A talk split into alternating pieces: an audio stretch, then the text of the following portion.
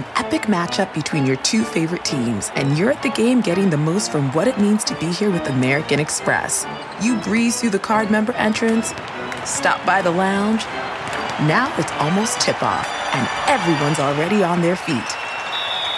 This is gonna be good.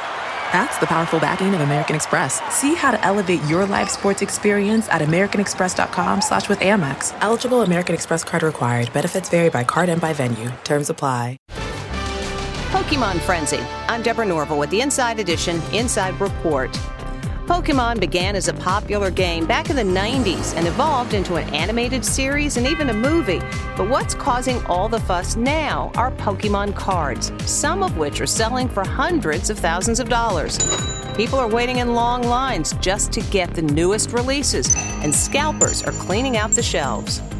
Target stopped selling the cards in stores altogether after a fight broke out. Marissa Todd manages Jam Sports and Collectibles in Staten Island, New York. I never thought in a million years I would sell as much Pokemon as I do. From the Inside Edition newsroom, I'm Deborah Norville.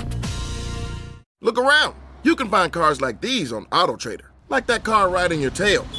Or if you're tailgating right now, all those cars doubling as kitchens and living rooms are on AutoTrader too. Are you working out and listening to this ad at the same time?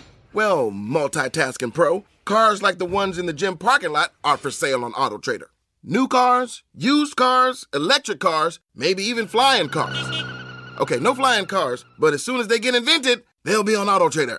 Just you wait. AutoTrader.